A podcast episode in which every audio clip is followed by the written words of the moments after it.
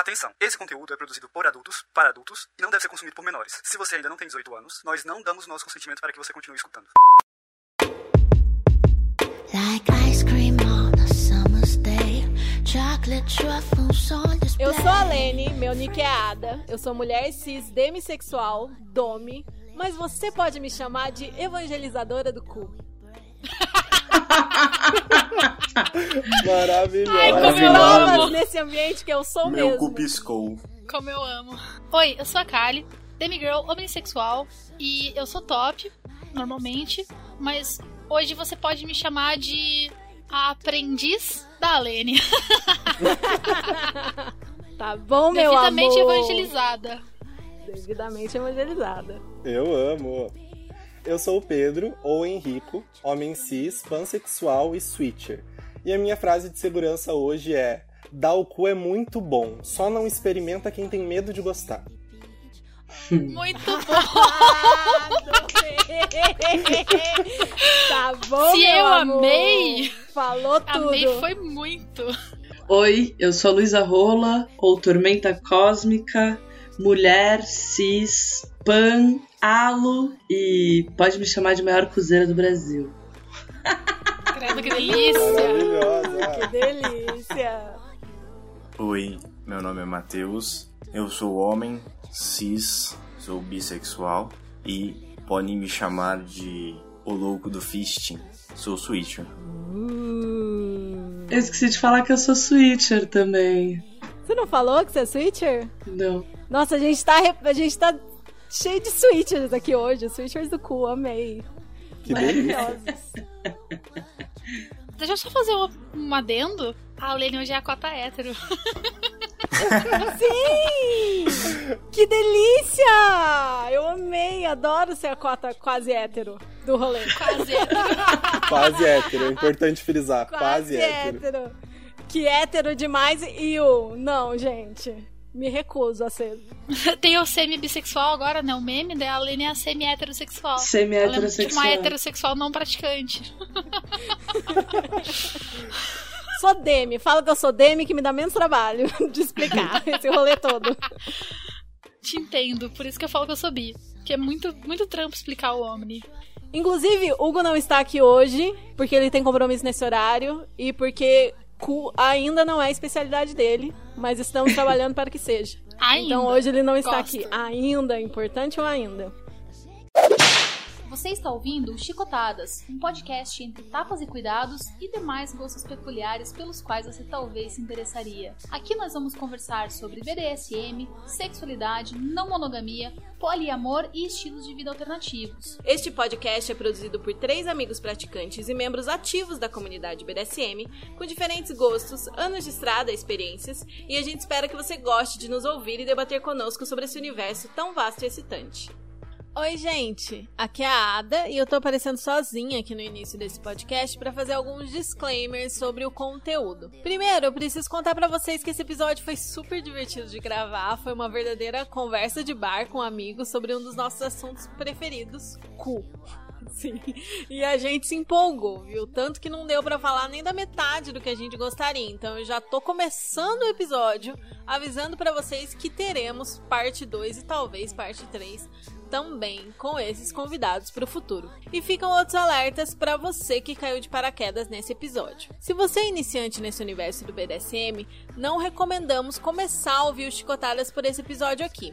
Comece sempre por nossos episódios 1, 2 e 3 para saber mais sobre o podcast, os termos e expressões que usaremos aqui e a base necessária para se praticar BDSM com consciência. Neste episódio que você está prestes a ouvir, em especial nós mencionamos práticas consideradas mais avançadas, que exigem muito estudo, envolvem diversos riscos, e também exemplos de uso de drogas lícitas e ilícitas por adultos, mas nós continuamos, como podcast, não indicando que você pratique BDSM sob influência de qualquer substância que possa alterar sua consciência, discernimento e capacidade de consentir. Como nosso bate-papo foi informal e nosso tempo é limitado, não conseguimos abordar tudo que você precisaria saber antes de praticar, e esse episódio não deve ser considerado uma aula prática.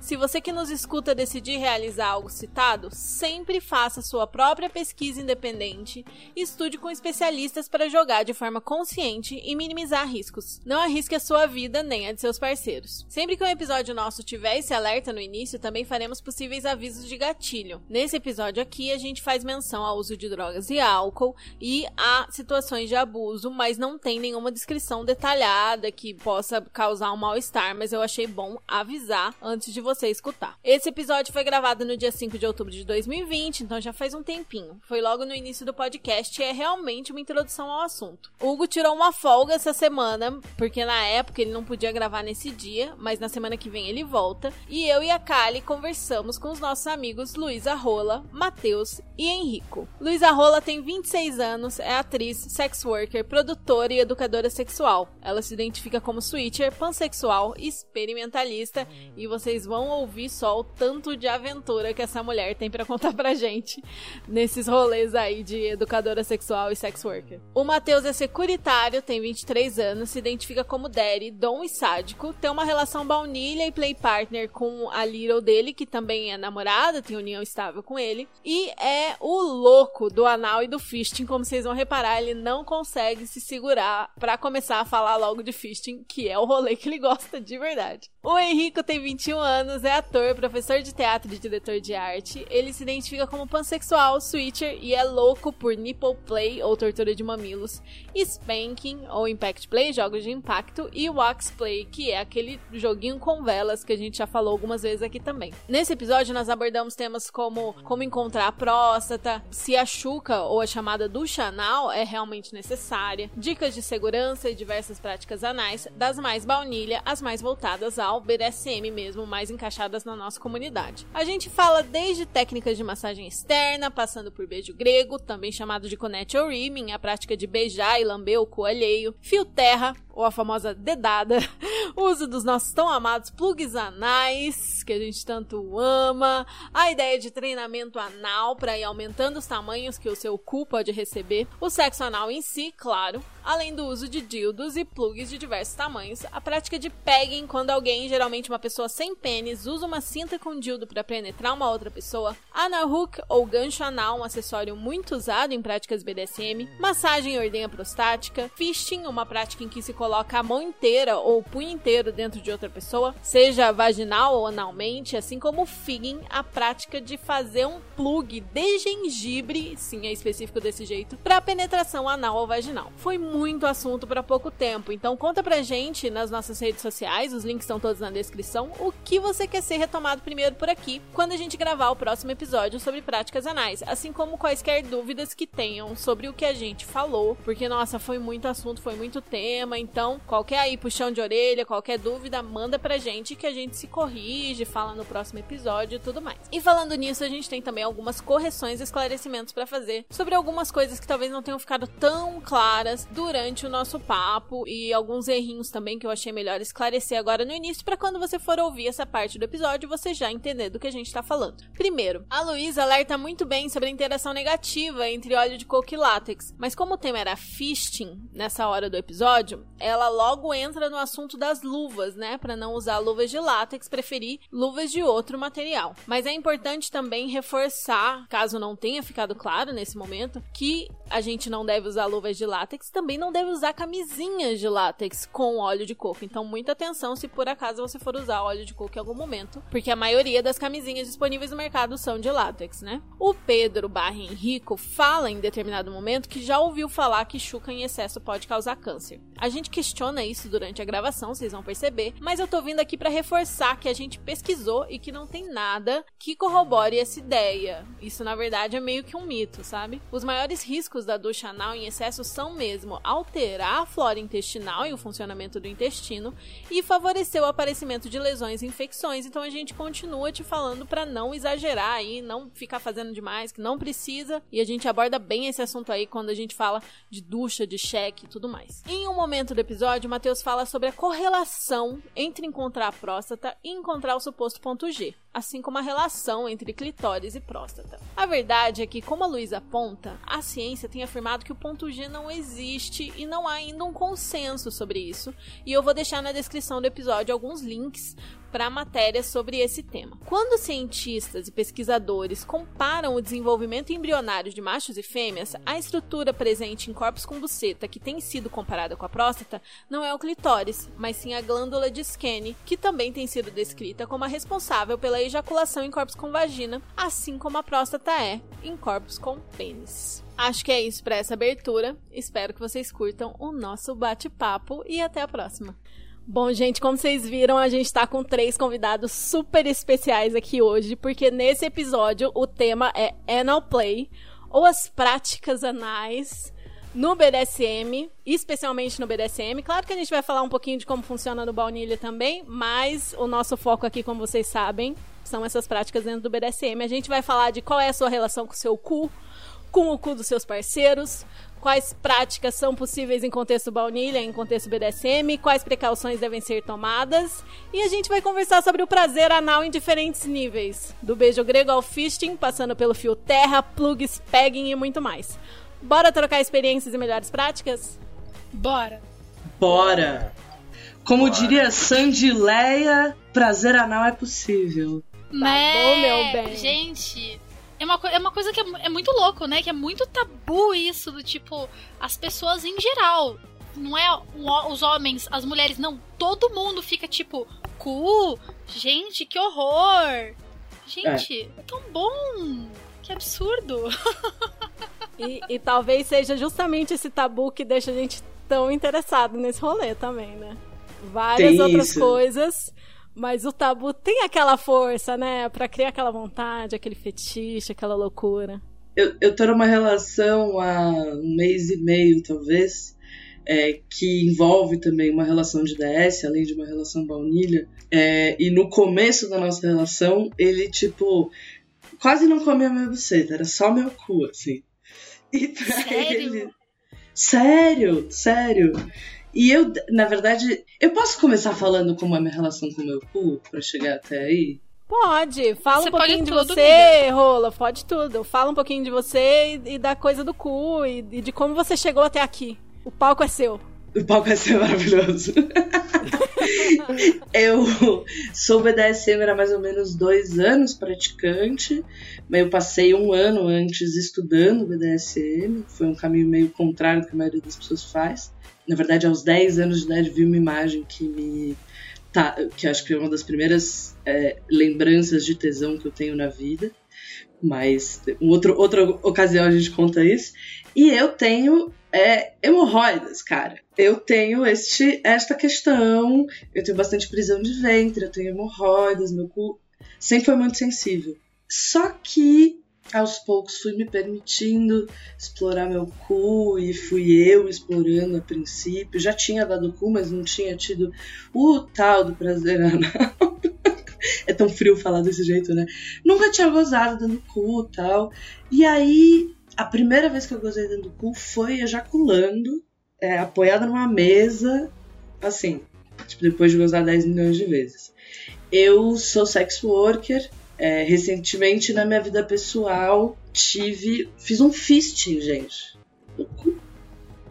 Nossa, da hemorroida ao fisting. Da hemorroida ao fisting, meu amor. Uma coisa que eu nunca tinha imaginado na minha vida. E desde que eu fiz o fisting, eu comecei a querer treinar o meu cu para conseguir receber coisas cada vez maiores. Então, um dildo que não cabia no meu cu até pouco, te até pouco tempo atrás, ou que eu tinha que preparar muito para caber no meu cu, eu hoje em dia, tipo, tiro ele da vocês e boto ele no cu, assim. Eu tô muito feliz. Eu queria dizer para vocês que eu tô muito feliz com a evolução da minha cuceta. que história bonita. História bonita. Falei pra Rola que uma amiga nossa que também é sex worker, cam girl, ela tinha esse problema também. E aí quando ela começou a trabalhar, ela viu que o pessoal pedia muito cu e não tinha como ela fugir de fazer coisas com o cu na, na, no trabalho de Cam Girl, né? E aí ela disse que desde que ela começou a usar dildos todos os dias, ou quase todos os dias, ela praticamente nunca mais teve crise de hemorroida. Então fica aí, gente, o conselho. Acabaram pra as hemorroidas. Desde que eu tô cozeira, eu também não tive. Não, é porque você exercita, né? Você fortalece a musculatura. Cara, o que que é a hemorroida? É quando uma veia escapa da musculatura e vai pra fora. Então, se a musculatura tiver fitness ali e tal, você vai ter a prevenção disso, né? Então, exercitar o seu cu, fazer o uso de dildo, plug, etc., se masturbar com o cu, ou dar o cu mesmo, transar com o cu, é tipo super benéfico. Não tem por que não. Claro, né, que se você for o que a galera chama de size queen ou size king, né, que é a galera que gosta de coisas cada vez maiores, você tem que sempre tomar muito cuidado com o prolapso e com a distensão muscular, que você não pode chegar É. e entochar um negócio super gigante de uma vez, que além de doer, vai machucar. Aí pode piorar a situação dos hemorroidas. Tem uma gata maravilhosa que chama Isa. é, o Instagram dela é Isa Físio. Eu posso mandar pra vocês. Ela fez um IGTV com a gata da pélvica, que é uma gata daqui de São Paulo que dá uma aula de dança voltada pra pelve. Um bagulho lindo, maravilhoso.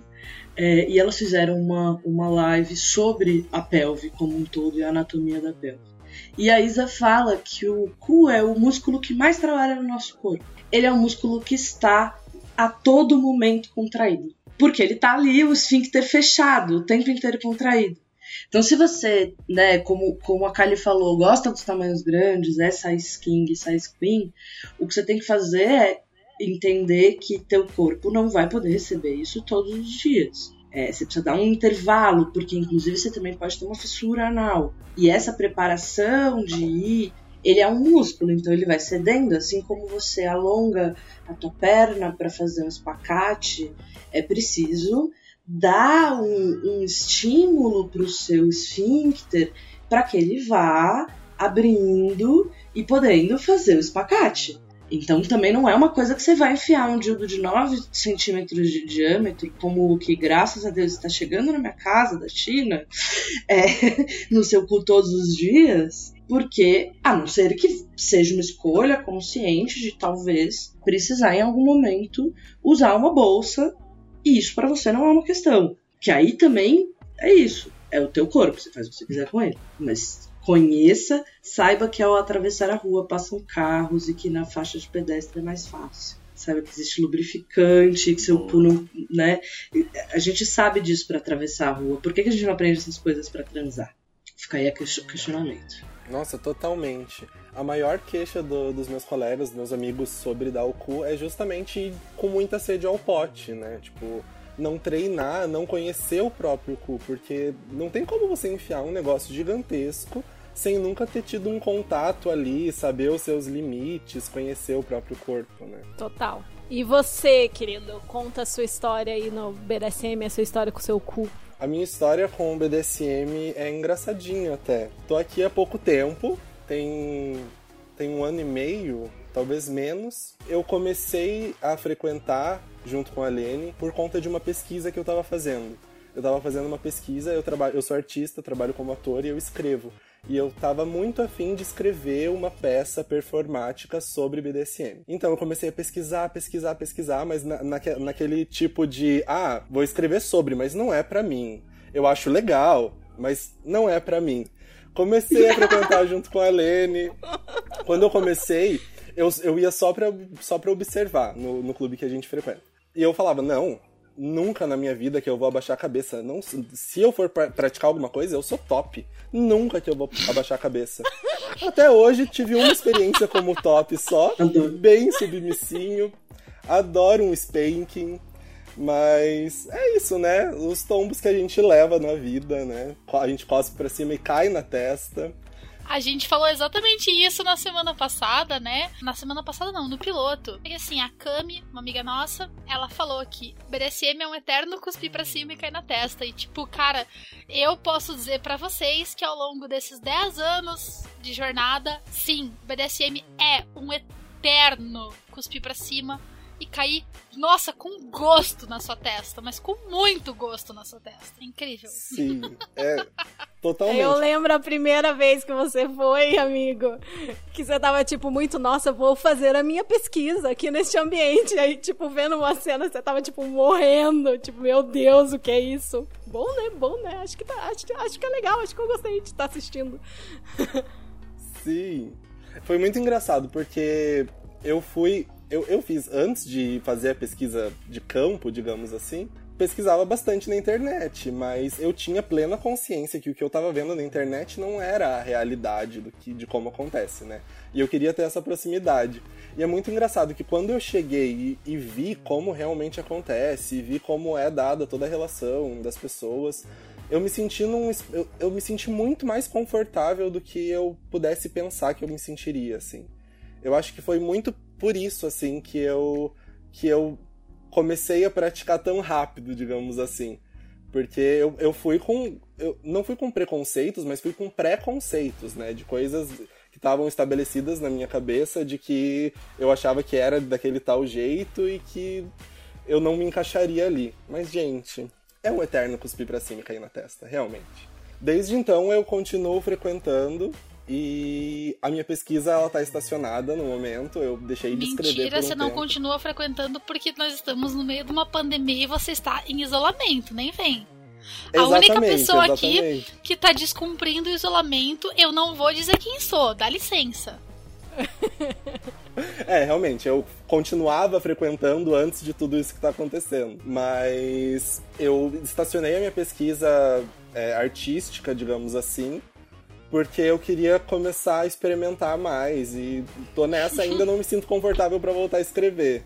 Quero ter mais vivência ainda. Preciso de mais experiência, não é mesmo? Você acha que quando você parar de escrever, você vai parar de praticar? É isso? É isso mesmo? Não, não vou. Acho que parar de praticar não, não, não tá tão próximo. Não tá tão próximo. Não termina a pesquisa, mas continua. Sim. E você quer contar um pouco sobre a sua relação com o seu cu e com o cu alheio?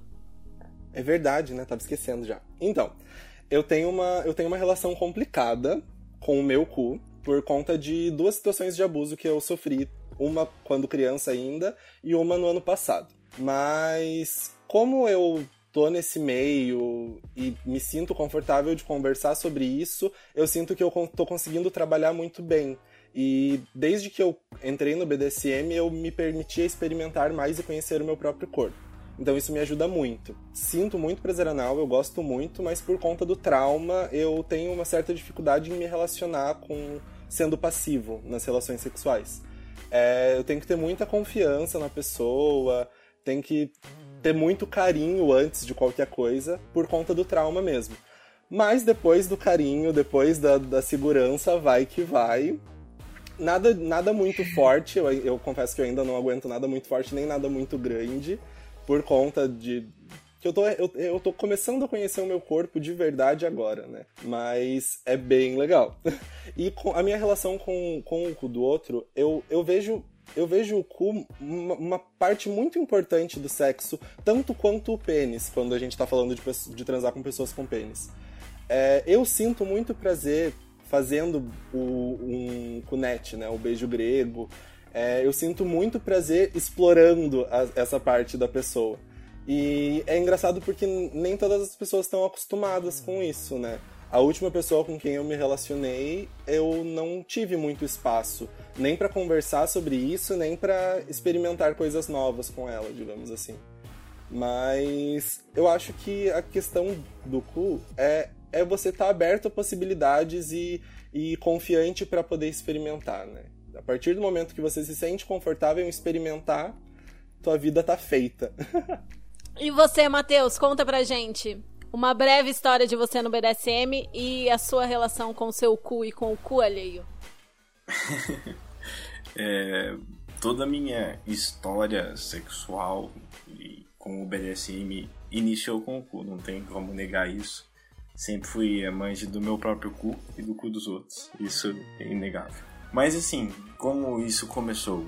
Como me descobri sexualmente, como descobri BDSM, como relaciono BDSM com o o cu dos outros. Desde pequeno sempre tive muita curiosidade de explorar o meu corpo, de explorar as possibilidades, sempre fui uma pessoa curiosa E, né, normalmente, a maior parte das pessoas tem é, essa descoberta sexual quando a criança, adolescente. Então, de descobrir pequeno, brincava muito com o meu cu. Quando a gente passa daquela fase de pequeno e a gente aprende a controlar nosso próprio esfíncter, a gente vê que a gente tem poder. Né? E a gente vai com esse poder pra frente e hoje, né, é, dentro do BDSM, descobri gostar de BDSM justamente com a Patrícia, né? Acabei Oi. indo no The Office pela primeira vez há, uns dois anos atrás, antes da uma festa de Halloween. Lá descobri que existe um mundo muito maior além só do, do cu e do próprio prazer e o prazer das outras pessoas. A gente pode proporcionar tanto dentro do cu dor e prazer ao mesmo tempo, que é uma coisa curiosa, né? Porque muita gente, nossa, dor no cu, ai meu Deus, e agora o que, que eu faço? Pode, não pode, machuca? Inclusive, né, tem muita gente que fala, ah, tem que fazer chuca, não tem que fazer chuca. É, tem gente que não consegue dar o cu sem fazer chuca, eu sou uma, uma dessas pessoas.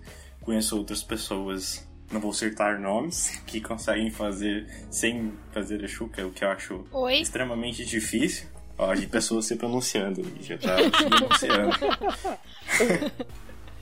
Não sei como consegue, eu acho muito difícil, não me sinto confortável. Eu nunca fiz a chuca. Gente, também não consigo na minha vida. Mentira, eu fiz uma única vez na vida. Passei de nunca ter feito a chuca pra eu fiz uma única vez. Gente do céu. Como é que vocês conseguem fazer sem, sem fazer a chuca? Não, não, não consigo, não sinto conforto. Sei lá, pra mim é de boas. Eu boto fé. Eu nunca passei. Eu acho que eu passei cheque, tipo, umas duas vezes na vida. Eu nunca passei nenhum cheque tenso. Só, tipo, um, um cheque de não, valor nunca baixo, tá passei cheque ligado? tenso também. nem, nem, nem, nem nos dildos, assim. Mas nem é isso que me incomoda tanto, é a sensação de eu não consigo é, ir até o final é gostoso. É, sem eu me sentir, sem saber que eu estou limpo, sem saber que eu posso ir até mais além daquele momento sem acabar estragando o momento, por exemplo. Mas não estraga, né? Mas, e aqui você Exato. também, você, gosta de umas coisas mais, mais intensas, né? Maiores, É. né, Matheus? Tem isso também. Olha, quanto maior, melhor, né? É, eu fiz fist e não passei cheque. O, o dildo que eu uso Menina, você fez fisting sem Caramba. chuva. Ah. Caralho. sem cheque. Mas sabe o que aconteceu? Meio sem querer. Tipo, o fisting também não estava esperado, assim, não é que eu fui para aquele rolê sabendo que isso ia acontecer. Eu sabia que eu ia dar o cu, eu tava com um cara e uma garota, ela do BDSM e ele não. E aí começou, eu adoro fisting na buceta, é uma prática que eu faço mesmo com as pessoas mais baunilhas que eu encontro por aí. Infelizmente meu parceiro é dominador e não gosta de fisting, mas a gente vai trabalhar nisso. É, a gente vai trabalhar isso. Mas é, acabou rolando fishing, mas tinha acontecido que eu tinha comido muito pouco no dia. Meio sem querer, assim, não foi pensado pra isso, mas tipo, eu tinha só tomado café da manhã e ido pro motel umas duas da tarde, meio sem comer. Então acho que isso ajudou, assim. É, eu nos dias em que eu, em que eu sei que eu vou usar o meu cu, eu procuro comer me- comidas leves, comer pouco. Eu, comidas que eu sei que tem um período de digestão bem demorado. Ah, você come sei lá, o quê? Cara, carne. Carne vermelha, que é tipo um período de digestão super longo. Eu já comi feijoada. Eu nunca Nossa. comi feijoada Nossa. logo antes de dar o cu. Rola, pelo amor de Deus, Rola, você Mas nasceu assim- pra dar o cu. Não recomendo. Uma coisa que eu, que eu. Quando o Pedro tava falando, né? Eu tava. Eu fui buscar um negócio lá e voltei. Assim, ó, a gente tem. Desde o, o, o Dio do tamanho. Nossa, que delícia! É o tamanho do pau que eu gosto. Até o tamanho, gente, isso aqui é tipo. Parece de brinquedo. Olha que coisa fofinha, bonitinha, delicada. Fofo. Que fininho, nunca tinha visto um tão fininho. Bonitinho, né? Deve ter um, Lindo. dois de diâmetro. Então, né? esse aqui é o Dois. menor que eu tenho, esse aqui é o maior que eu tenho. Fica a dica, amigo. Nossa, que ótimo. E o convite. Eu- Oh, meu Deus. Sabe quem tem? Tem uma marca que tem ótimos dildos desse, desse tamanhinho, assim, Qual? Que eu gosto muito, que é a Nova Pente. Eu acho eles muito bonitinhos. Eu acho os da Pente Nova pequenos demais hoje. Ah, O dildo? Pra mim não, não vale a pena. Que é dessa grossura desse que você mostrou. Mas eu acho que pro. Eu acho que pro Pedro talvez fosse a melhor coisa. Esse aqui ele tem 12,5 por 2. Ele é Nossa, bem achei pequenininho. Eu comprei um no. Acho que foi no final do ano passado. E ele é mediano, digamos assim. E eu tô começando a conseguir usar ele, tipo, de verdade agora. Mas ele tem. Putz, eu não sei quanto ele mede. Mas ele é mediano, digamos assim. O tamanho que eu gosto, particularmente assim, o, o- seja ele. Pau ideal. Seja ele borracha ou humano, pau ideal pra mim tem 19 por 3,7, 4, por aí. Tipo, ele é grande, ele é grosso. E isso são questões minhas anatômicas, né? Não tô dizendo que isso seja o tamanho ideal de pau para seres humanos. Para mim, pro meu corpo, esse é o pau que me dá o maior prazer possível.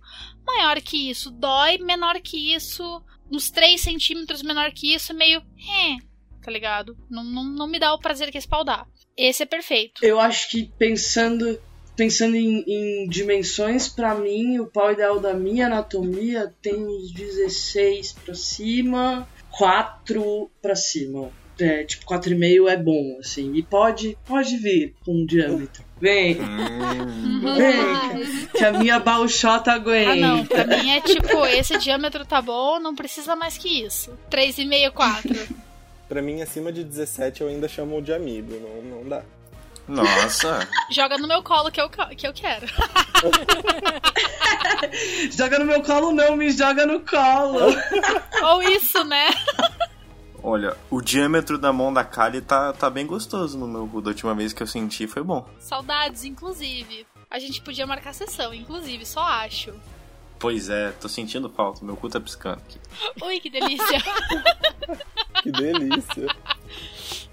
Então, Kali, conta é, sobre as outras coisas do BDSM. Quem ouve a gente já vai saber. Mas conta aí um pouquinho da sua relação com o seu cu e com o cu alheio. Então, né, eu, eu perdi a minha virgindade bíblica, né, em 2000 e, sei lá, eu tinha 16 anos. Logo depois, assim, tipo, eu com 19, eu perdi a, a virgindade anal e me tornei uma pessoa viciada em dar o cu, que eu adoro dar o cu, gente, vocês não têm noção. É pra mim uma coisa essencial, tipo, se um- a pessoa com quem eu tô numa relação baunilha não gosta de comer cu, isso é um limite rígido pra mim. Tipo, não rola. Não rola. A pessoa tem que comer meu cu, cara. Por quê? Porque tem dias em que eu tô com tanta fissura que se eu não der o cu primeiro, eu não vou conseguir ter nenhum orgasmo naquela noite. Nenhum. E eu sou a Entendi. pessoa que já teve mais de 100 orgasmos em uma noite. Mas essa história fica pra outro podcast. Mas assim, pra mim, é, o lance, tipo, dar o cu, ele faz muito parte do sexo. Pra mim é uma coisa muito natural. É, tô com vontade, eu vou dar e pronto. Não tem. Não precisa preparação, não precisa. Quando é com. Cara, quando é com um parceiro novo, é muito engraçado porque eu nem pergunto, eu só, tipo, só dou aquela, tipo assim, só um pouquinho, peraí, dou aquela ajeitada e vou, tá ligado? Aí a pessoa, tipo assim, que foi isso, assim? Depois do meu quarto, quinto, sexto, sétimo, oitavo, nono, décimo orgasmo, eu explico pra pessoa, não é porque eu gosto e tal, e é cool. Mas eu não sou parâmetro. Eu real não sou parâmetro. Não é parâmetro mesmo. Não, não, Não, tem, eu não, sou não nenhum mesmo. parâmetro pra isso. Porque pra mim é fácil assim, do tipo, tô lá fazendo sexo vaginal, pá, pá, pá, pá, de repente me deu na telha. Hum, quero trocar. Tiro, levanto, dou aquela ajeitadinha, aquela reboladinha, aquela pá, uma concentradinha e pum, ponho, de, ponho lá e acabou. E pam, pam, pam, pam. E pam, eu já ouvi dizer que a Kali é uma pessoa que não tem questão nenhuma em relação à umidade genital. né, que a Kali fica bastante molhada, que ela é assim, uma pequena cachoeira de molhadeira. Aham. Ouvimos falar dessa história. Isso ajuda, né? Ouvi falar, não, eu juro que eu só ouvi falar. Eu e a Kali, a gente ainda. ainda esse, esse momento ainda não chegou da nossa relação. Quero dizer que eu endosso qualquer coisa que tenham falado quanto a isso, porque muitos anos atrás a pessoa que estava comigo dizia que nós podíamos engarrafar o excedente e ficar ricos com o lubrificante. né? Digo que sim, podemos. Sobra. Maravilhoso. eu realmente não tenho. Não, eu não uso lubrificante, gente. Nem pra. Não uso lubrificante pra sexo anal. E eu não recomendo não usar lubrificante pra sexo anal. Não. É importante. Usem, usem. Usem lubrificante. Mas usem eu, lubrificante. Kali, quando eu dou o meu cu, não uso nunca. Nossa, Carly. E vamos combinar que às vezes também é gostoso aquela coisa meio, tipo, meio forçado Meio que vai ogra, né? acontecendo, Aquela mas coisa isso a meio, gente tipo, pode vai, ir pra pá! frente. Ui, caralho, que delícia. É, tipo, enfia e assim, é, vamos vendo como é que vai isso aqui, uma cuspidela, às vezes. Pera lá, para tudo. Eu queria dizer pra vocês que eu odeio todos vocês, porque agora eu tô com tesão. Desgraça. Eu também. Eu tô faz todos. tempo, tem um tempinho. E com certeza quem tá escutando a gente também tá, então. Isso me consola um pouco, isso me consola um pouco, real. Eu espero que quem esteja escutando a gente não esteja ovulando como eu tô, que eu tô, tipo, subindo pelas paredes. Eu, eu, eu já fui comida hoje de lanchinho e não, eu quero ser refeição. Ai, gente. Pera que, pera que o dono tá, tá cansadíssimo, eu nem sei se vai rolar, mas botando aí o desejo. espero que role, espero que role pra você. Eu sei que pra mim vai demorar Obrigada, ainda, então amiga. hoje não vai ter, hoje vai ser eu e a Ritati, a Ritati e eu. Quem sabe um dildo, um plug, alguma coisa do gênero. Falei um pouco sobre o meu cu, né? Como a minha relação baunilha com ele, porque, enfim, numa relação BD, geralmente o meu cu não entra na pauta, comigo como top, mas comigo como top, o cu dos outros entra como top, né? E assim, já tive as minhas algumas experiências, né? Comendo cu alheio, foi muito legal, mas foram poucas, super poucas, né? Tipo, teve a super, digamos assim, teve o fisting com, com o Matheus, que faz tempo já, a mãozinha aqui tá tipo, tadinha, ela tá coçando aqui, tem um pacote inteiro de luvas ali no guardadinho. Acabou que a última pessoa com quem rolava isso, tipo, não era tipo uma coisa assim do tipo, eu até comprei os brinquedinhos menores, porque a pessoa não tinha, digamos, muitas aspirações a, a tamanho nem nada, mas ela queria essa estimulação tudo mais. Mas era bem legal, assim, era um troço mais tipo horizontal, não era uma coisa de troca de poder nem nada, mas eu, assim, ainda, ainda lembro com saudades da, de usar o cu alheio com, com a troca de poder. Me dá, assim, um- uma, uma saudade, assim, aquela saudadezinha visceral, assim. Mas eu gosto muito, assim, eu acho a prática, né, do, do pegging mesmo muito excitante no, no rolê baunilha. Eu acho, a, nossa, gente adora fazer beijo grego nos outros. Sim, sim. Ai, fico Homens, precisando. mulheres e quaisquer outros gêneros que existam. É tipo, se tem cu, eu vou tá lambendo. Sim. Isso é, isso é ótimo, que é muito universal, né? Todo mundo tem cu. Cu é universal, Todo, mundo, pode tem. ter seu cu lambido. Bom, depois que todo mundo falar da própria prática com o cu dos outros, eu não falei da minha prática com o cu dos outros, depois eu conto. Mas eu não piro no, no, em lamber cu, não. Eu acho divertidinho, assim. Nossa, eu curto tipo, pra caralho. faço. Eu adoro, eu adoro. Nossa, eu amo. Eu adoro chupar pau e chupar buceta. É que eu tenho Adoro. um troço assim Adoro. o lance de Faço horas. lamber e morder e beijar e chupar a pessoa, tipo. Justíssimo. É, eu tenho um, fetiche muito grande na parte de eu e a minha boca. É tipo, sei lá, Freud explica, tá ligado? Sim, sim. Mas, tipo, é, pôr a boca na pessoa e morder, lamber, beijar. mor- Nossa, ai, dá um. dá- me dá um troço, assim, tá Eu ligado? tinha limite rígido com mordida até você me morder. Eu não deixava que me mordessem até você me morder. Olha só. A minha mordida é especial, gente. Nossa, incrível. Ainda bem que eu nunca te mordi, meu dente é todo serrilhadinho. As pessoas falam que é um demônio. Não, cara, eu dou uma mordida gostosa. A minha mordida, eu devo dizer que até hoje ninguém nunca disse não gostei pra minha mordida. Essa eu Se eu pudesse embaixo, me morder, eu realmente. me mordia. Eu assino embaixo também. Ô, Carly, eu tô marcando minha viagem pra Curitiba, tá? Tenho que visitar Oi, minha vó. avó. Tá convidada, gata. Obrigada. Ai, esse negócio de lamber cu é uma loucura, porque assim, eu tive experiências lambendo cu de donos de próstata. E assim, o gemido que você consegue tirar dos cidadãos, que você não tinha ouvido em nenhuma parte do sexo até aquele momento, sabe? Tipo, todo o resto do Tá. sexo baunilha é tipo, ah, a pessoa dá uma gemida e tal. Mas aí você lambe o cu, é tipo, é mais forte que eles, parece, às vezes, sabe? É um negócio é. assim, a, a força da próstata é um negócio assim enlouquecedor. Eu me relaciono principalmente com homens héteros cis, né? Hoje em dia. A cara que o Pedro fez, eu queria que tivesse vídeo no podcast pra vocês verem. Aquela cara de meus pêsames, miga. Então, eu me relacionei. Eu fui muito tempo sapatão na minha vida e a gente não tinha. Era essa época que meu cu era todo tímido e tal. E aí, hoje em dia, eu me relaciono principalmente com homens héteros cis. Meu namorado e dono tem uma parada com o cu dele que é limite. E aí é isso. Eu comi um cu com, com cinta na vida. E assim, como com dildo, como com a mão, como de vários jeitos, mas eu não senti nada metendo com a cinta. Eu não sei se é porque eu tava preocupada, eu não sei, entendeu? Eu não sei o que, que tava rolando. Eu sei que eu não senti, tipo, foi meio tipo, tá, já que eu posso parar? Tipo, Ai, não. a gente pode fazer outra Triste, coisa? Que triste. Ai, que triste. É, mas tudo bem, tem. Tem as pessoas que Acontece. gostam de comer, tem as pessoas que gostam de dar, tem as pessoas que gostam dos dois. E estamos aí na vida pra celebrar isso aí também. Eu fui chamada pra esse podcast porque eu pedi uma aula de cus com próstata pra Lene. Sim. Porque eu queria, entendeu? Saber como é que era essa coisa de tirar esse gemido da próstata, de fazer um milking, por exemplo, Sim. tirar um leite de uma piroca sem nem colocar a boca. Vai ser difícil não colocar a boca? Vai ser muito. Mas como é que faz se eu quiser? Maravilhosa.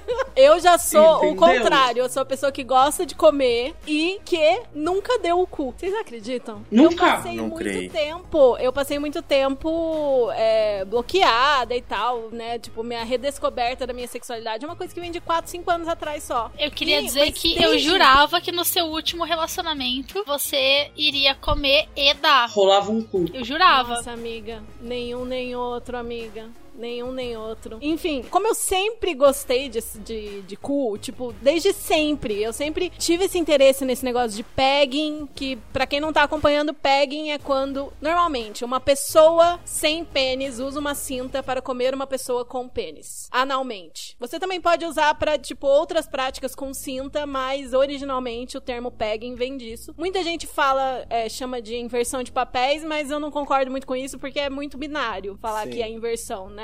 Sim, sim.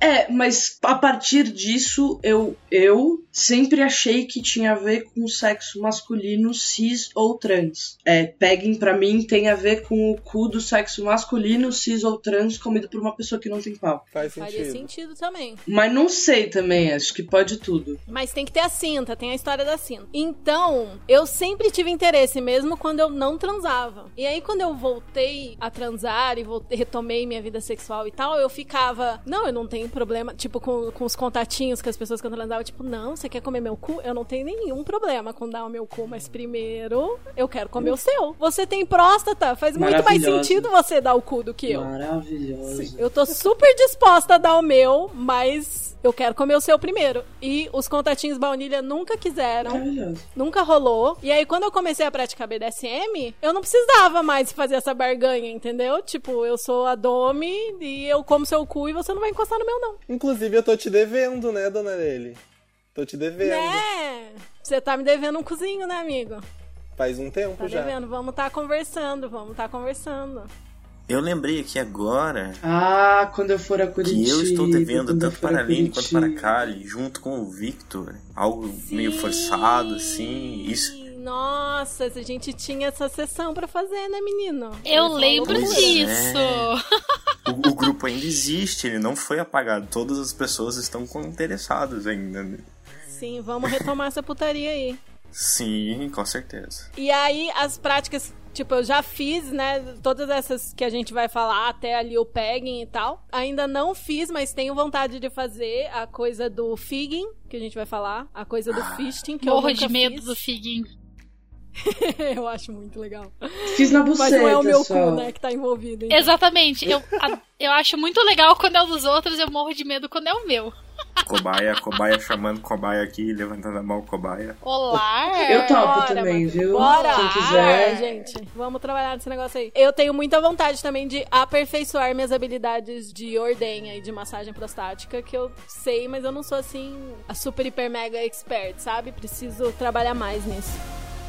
Bom, agora a gente vai falar ao longo do, do restante do episódio, a gente vai citando todas as práticas, explicando as práticas e como elas se aplicam no baunilha e no BDSM.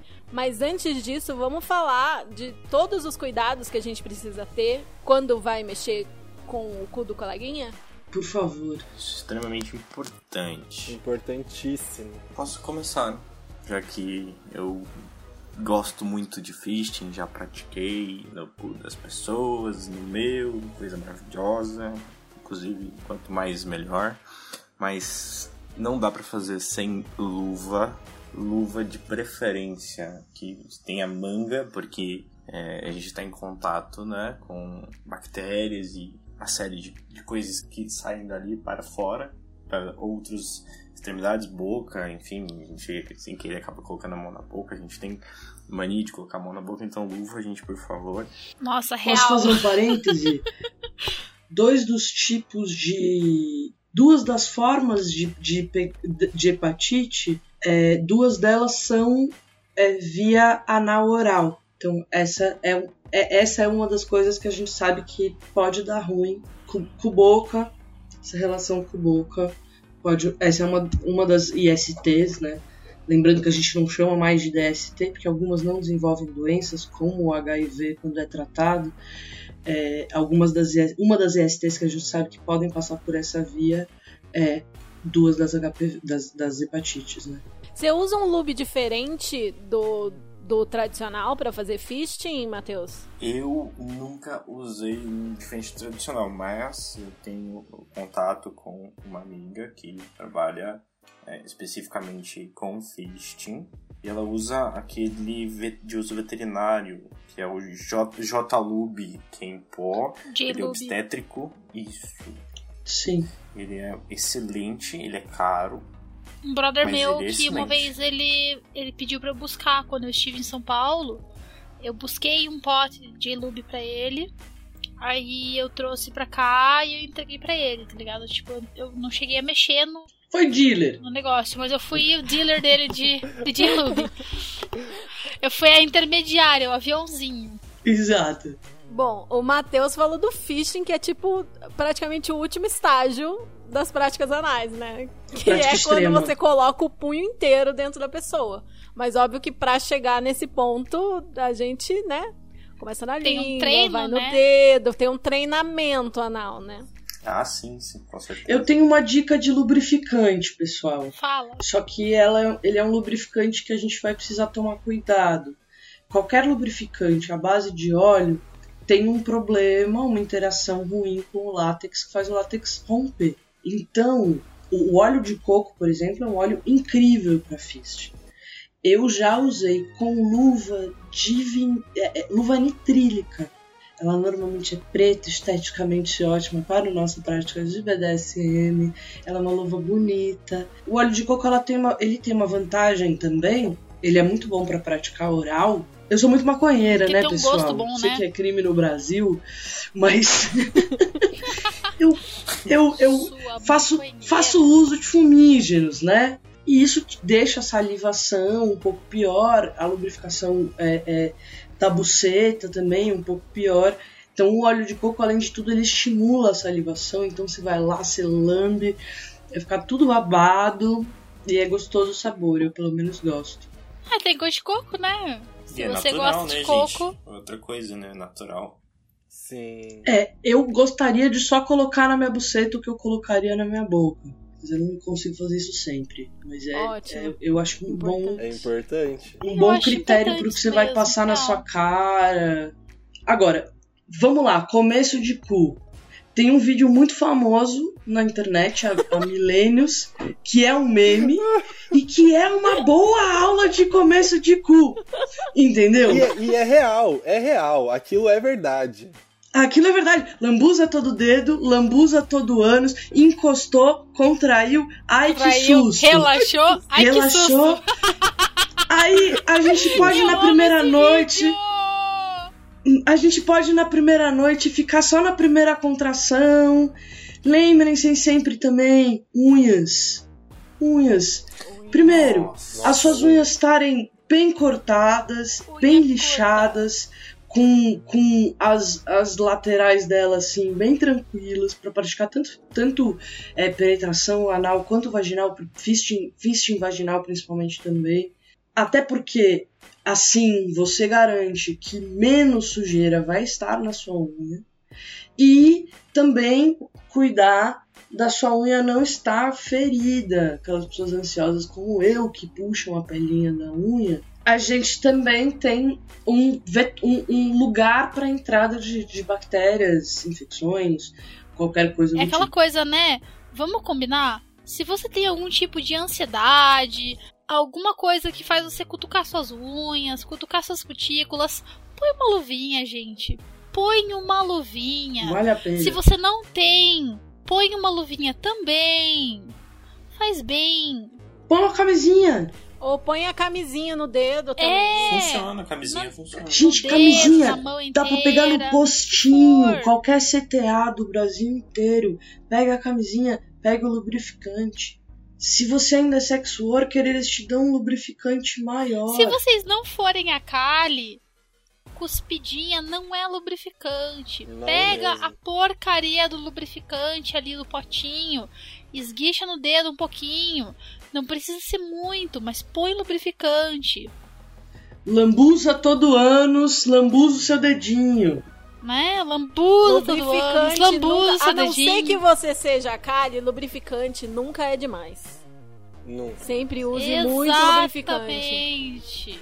Ou que você esteja buscando aquela dorzinha, mas aí é pros, é, é pros players anais um pouco mais avançados, né? Não Sim, era a primeira que vez. Tem mais consciência corporal, que tem mais noção, que quer uma coisa mais forte. E- Cu não é Intensa. pra doer, gente. De verdade. Cu não é pra doer. Cu é pra ser uma coisa tipo relax. Se É uma doer, coisa tá errado. Pra você, tipo, é pra ser uma coisa de boas, não é pra ser uma coisa dolorosa. Então, se tá doendo, tá errado. Se não tá doendo, vai que vai, gente. Vai na boa, vai na fé. Outra coisa importante, muito importante, se você vai enfiar alguma coisa dentro do seu cu, garanta que essa coisa tem uma base e que aquilo não vai ficar preso dentro do seu cu. Talvez Que você seja com vergonha, E que não seja de vidro. mas para além de não, A não de- ser que tem sejam os dildos de vidro. específicos. É. Exato, Ah, sim, exato. os maciços. São ótimos. Se for de vidro, que seja maciço. Eu tenho um dildo de vidro que é uma delícia tanto para penetração vaginal quanto para penetração anal. Mas ele é maciço. É Pirex. Se vocês forem usar dildo de vidro, seja uma coisa que seja feita para isso. Não, não utilizem objetos aleatórios de vidro, por favor. não usem não. objetos aleatórios. Garrafa não, copo não, pote não. Objetos específicos para isso, que tenham E base. se você for usar alguma co qualquer coisa que você for usar, assim como você coloca uma luva na sua mão, use camisinha nos seus dildos. Você vai usar no seu cu. Também. Sim. É, é importante proteger e também lavar antes e depois de usar. Idealmente, fazer um banho de água quente, né? A gente gosta de uma banheira. O dildo também precisa. Preserva a nossa saúde. E não compartilhem seus objetos com outras pessoas pessoais. A não Boa. ser que Sim. seja um objeto de metal que você tenha confiança de que é maciço, né? No AliExpress. Alguma coisa que seja de fato de aço inox ou algo de vidro. Porque esses dois materiais você tem a possibilidade de esterilizar de fato. Você consegue ferver o material e são dois materiais que também dá para fazer brincadeira de temperatura. Quais são as coisas para começar a abrir este cozinho? Bom, gente, pra você que quer abrir esse cu e quer começar, né, a explorar o que a gente aconselha. Começar devagar, né? Não vai fazer que nem o Matheus ir direto pro fisting. Sim. Eu não fui direto pro fisting. Ele não. Não. chegou lá nesse ritmo. Porque antes tem muita coisa que dá pra você fazer com o cu até ir aumentando o tamanho se for do seu interesse, ou se for do interesse do seu parceiro e tudo mais. Bom, brinquedos que a gente pode começar a brincar. Aí eu tava, por um momento, achando que a gente tava em vídeo e ia pegar meu, meu pequeno plug. Material que é mais confortável pra usar no cu, e aí ele tem que ser de uso pessoal, idealmente, é um silicone. Ele é um material mais leve, ele não vai pesar tanto no seu cu. Se ele tem aquela abinha que parece uma curvinha, que não é aquela bolinha no cu, é uma curvinha ele também é mais confortável anatomicamente para o seu corpo. Existem os dilatadores vaginais, que eu imagino uma pessoa que tem problemas com tamanho e quer começar por um, por um tamanho pequeno de fato, os dilatadores vaginais também podem ser uma opção. Eu acho que o dilatador vaginal começa com um centímetro de, de, de diâmetro e vai aumentando. Então ele é menor do que os menores plugs. Mas eles têm base? Tem base. Tem, tem sim. Eles têm uma basezinha um pouco mais larga para não deixar entrar de vez, assim. É aquele e fica inflável? lá preso para sempre. Não, não. O dilatador não, não é inflável. Não, ele é muito usado para mulheres com vaginose, para mulheres que têm questões é, vaginais relacionadas à penetração. Esses... E para mulheres trans também. Sabia? Quando sabia. você faz a, Faz a a cirurgia, cirurgia, de, de transição, você tem que manter a, a- aquela vagina de certa nova, né, de certa forma aberta, tipo, não deixar ela colar em Pra si não mesma, cicatrizar então o canal, né? os- Exatamente, você tem que usar os dilatadores para que o canal se torne uma coisa permanente, Legal. permanente independente, né? Então Uhum. você usa os dilatadores para que você tanto quem tem vaginose quanto quem tem para quem tem uma vagina nova é tipo você usa o dilatador para que ela se mantenha aberta. Os dilatadores eles podem ser usados no cu também, só que eles são pequenos. Então, por isso, para uma pessoa que tem, para uma pessoa que tem dificuldade de fato de abrir o cu, a gente pode começar com esse com esse fininho. Existem alguns kits de plugs também, que, que o plug vai aumentando do menor pro maior, mas acho que o, o menor teria um diâmetro maior do que esses que você citou. O que eu Exato. lembrei agora é que a gente falou que tem que usar lubrificante, tem que usar lubrificante, tem que usar lubrificante. Gente, pessoas que estão começando a praticar agora, não caiam no conto do gelzinho anestésico. Pelo amor de Deus, não. Pelo amor de Deus, não. Nem começando nem terminando, né? Vamos lá. Ninguém se eu quero, nunca- se eu É, quero nunca, sentir prazer, eu não vou anestesiar. Gente, gente, eu tenho algo pra falar dessa porcaria desse gel anestésico. Fui eu e e a minha namorada no centro recentemente. A gente entrou ali num sex shop que eu nunca tinha entrado, sempre quis. Aí a moça apresentando e tal as coisas, e fala, ah, não sei o que, conhece esse gel anestésico, não sei o que. Fala, pode pôr na língua. Eu falei, tá bom, né? Vamos experimentar. Nunca tinha usado essa porcaria, né? Vamos ver o que que é. Eu coloquei o negócio na língua, minha língua começou a ter um- uma sensação estranha, parece que tava vibrando, tá, que tava queimando, o negócio não passava nunca, gente, é horrível. A gente colocar um negócio assim no seu cu, você vai ficar incomodado com o negócio, tipo, vai estragar o rolê, não usa, não usa, é ruim, não presta. É uma substância opioide que nem a xilocaína é, que tem nesses, nesses negócios. É, eu sei porque eu uso de vez em quando, eu tenho bastante amidalite, tinha, hoje em dia tô tendo menos. É, e uso um cepacaína, que chama, na garganta. E quando eu fiz esse, mesmo teste na língua, no lábio, no sex shop, é a mesma sensação. Então é a mesma substância da xilocaína, a xilocaína também foi usada, é usada muito para esse, esse intuito de, de, de anestesiar um cu antes de ser comido, mas assim, nem começando, nem quando você já está experiente no cu, a não ser que realmente seja uma situação extraordinária, que você queira enfiar um negócio maior, que você sabe que seu corpo vai aguentar, mas sabe, tem que ser muito extraordinário pra você usar um bagulho desse. Ah, você tem que conhecer os seus limites, né? Se você se anestesia, você não- nunca vai conhecer. Tem que ir É aos verdade. poucos. E você pode acabar se machucando e só descobrir quando é tarde demais, aí você vai precisar ir no médico, aí vai dar ruim. Cirurgia. Tipo, não, gente. Se dói demais, se dói insuportável, não tá certo. Não vale Não a é pena, você tá transando. É pra você tá sentindo prazer. Se é pra estar sentindo dor, é dor de prazerosa. Né? Tamo no BDSM aqui, mas. É, existem dores prazerosas. Exatamente. Exato. Gente, não, mas sério, agora falando sério. Eu fiz uma única vez a tal da Xuca. Vocês fazem? Nunca fiz na minha vida inteira. Eu faço quando eu quando eu não me sinto seguro com a pessoa, digamos assim. Se eu não conheço muito bem a pessoa, se eu não tenho um nível de intimidade muito grande, eu faço. Mas eu prefiro não fazer, porque eu já, eu, isso é uma coisa de pesquisa na internet, nunca li nada cientificamente provado, mas eu já escutei muito dizerem que a chuca pode causar câncer. Eu não fui procurar a fundo, mas eu fiquei um pouco assustado, então eu evito um pouco. Mas de vez em quando eu faço, porque não é sempre que a gente sabe como tá nosso intestino, né? Eu acho que isso é meio drástico. Acho que câncer, eu pelo menos nunca vi isso, mas é fato que pode afetar a flora intestinal, se você faz muito repetidamente, se você faz com muita frequência, que é melhor evitar. Tipo, ah, uma vez ou outra você vai se sentir mais seguro, vai, vai te deixar mais tranquilo, beleza, mas tipo, toda semana, duas vezes por semana, não, que você pode acabar prejudicando seu corpo. E assim, gente, quem quer comer o seu cu, quem quer mexer no seu cu, já sabe o que tem ali, né? Sabe Vamos que é um cu, né? Sabe que é um cu. É aquela coisa, né? É a metáfora do, do carro, né? Você não vai pegar o seu carro, jogar ele numa estrada de terra num dia de chuva e esperar que ele saia totalmente limpo. Cu é assim.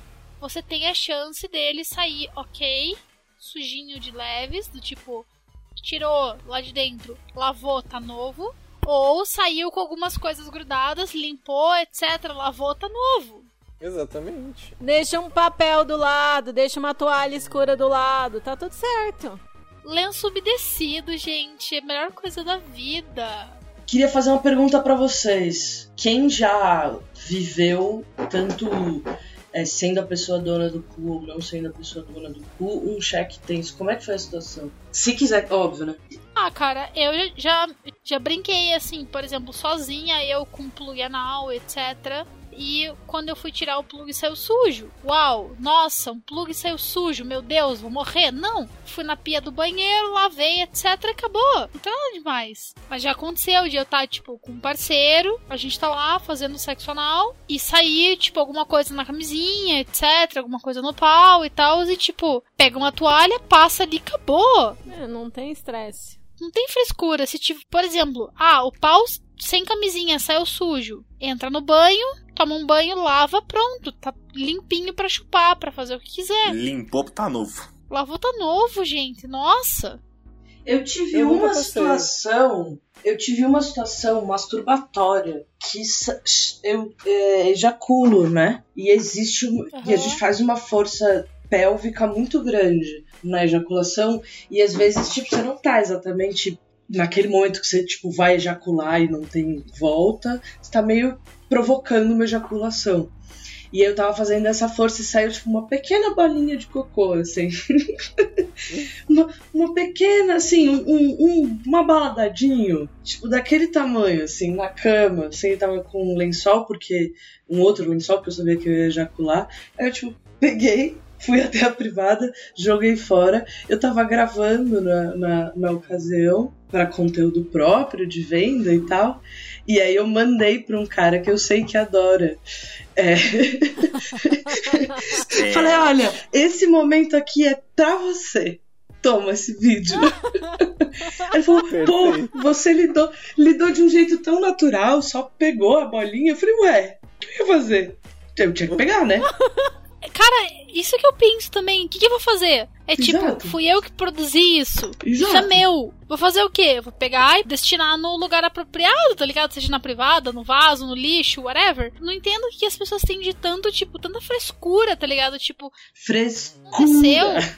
Tirou ali, pegou, tirou, pôs do lado. Sei lá, na, na moral, cara. Aí eu acho que se eu tô. Se, se eu tô, por exemplo, estimulando você e você faz isso, eu pego um lencinho umedecido, pego ali o negócio, põe ele do lado, continuo. Pronto, acabou. Papuf, vapo. É tipo, jamais vou deixar isso interferir no prazer que eu tô sentindo e no prazer que a outra pessoa tá sentindo. Já aconteceu comigo, de eu estar comendo um garoto e acontecer e, tipo, normal. Segue o baile. Uhum. Segue, segue o baile, parte pra próxima. Ah, é tão normal, né? É assim Eu- eu mesmo, nunca tive é nenhuma- natural. É que a gente fica tímido, tipo, as pessoas ficam tímidas, tipo, ai, nunca transei com essa pessoa, o que, que ela vai pensar? Mas, tipo, Não, se a pessoa já transou com outras. Mas aquilo, se vai te dar mais autoconfiança uma vez ou outra. Na primeira vez que eu tô transando com uma pessoa, eu não vou fazer nada que vá É. possivelmente fazer uma coisa dessas. Exato. Se eu tô num ponto do relacionamento em que eu posso fazer uma coisa dessas, eu sei que a pessoa tem que estar preparada pra isso, tá ligado? Eu como bottom. Eu como top, mais ainda. Se eu tô num ponto do relacionamento em que eu sei que a pessoa pode vir a, a, sei lá, tipo, soltar um cocôzinho no meio do, do rolê, eu tô mexendo no cu dela. É tipo, eu quero que saia o quê dali? Flores? Rosas. Rosas. A minha primeira vez, a minha primeira vez dando cu, eu passei cheque. E, e foi a primeira e Normal. única, assim. Mas foi, foi uma experiência de tipo. Eu me senti acolhido, sabe? O menino com quem eu tava, Uhum. com quem eu tava fazendo, ele. ele eu tava eu fiquei assustado, extremamente com vergonha, assim. Ele falou: Não, tá tudo bem, tá tudo bem. Só foi no banheiro, se limpou, eu fui também, me limpei e, e seguimos a vida, assim. Eu acho muito. Exatamente. Eu acho que é muito complicado quando, quando alguém não tem essa consciência de que tá tudo bem e humilha. Porque eu tenho amigos que já foram humilhados por passar cheque. E Imagina. desde então Aff. nunca mais transaram sem fazer a chuca. Ai, Que absurdo. Agora eu tenho uma pergunta, gente, pros dois portadores de próstata desse lugar aqui, entendeu? Qual é a magia da próstata? Quem vai primeiro? Olha, eu não sei explicar. Mas. Ai, gente, é, é um- é- é realmente um, um- um perímetro ali, um, um lugar onde o prazer. é- é- parece que o acúmulo de todo o prazer do homem fica na próstata. Sem brincadeira. Você não, preci- Uau! você não precisa nem dar o cu. Se você segura ali no períneo, embaixo do saco, já é, já é uma sensação assim incrível, incrível. É, eu, eu quando alguém, alguma, alguma pessoa com vagina me pergunta, eu normalmente falo que, que é aquela sensação do frio na barriga, aquele frio na barriga instantâneo, sabe? No momento de alta adrenalina. É, é, é muito bom, é realmente muito bom. E independente de orientação sexual, todo homem sente isso. Toda pessoa que tem próstata, no caso. Importante falar. Importante falar, porque com certeza muita gente que tá ouvindo isso daqui falou: não, esse, esse podcast aí vai dar várias dicas de, de como comer cu de mulher, né? De mulheres cis. A gente tá aqui. Não, gente, vamos, vamos promover o estímulo da próstata. A Lene é uma necessário. heterossexual maior cozeira do Brasil também, né? Por Maior exemplo. cozeira do Brasil. Eu sou uma evangelizadora do cu. Se tem um negócio que eu gosto, é de cu com próstata. É esse o rolê, esse é o meu rolê. Credo, que delícia. Ui, também quero.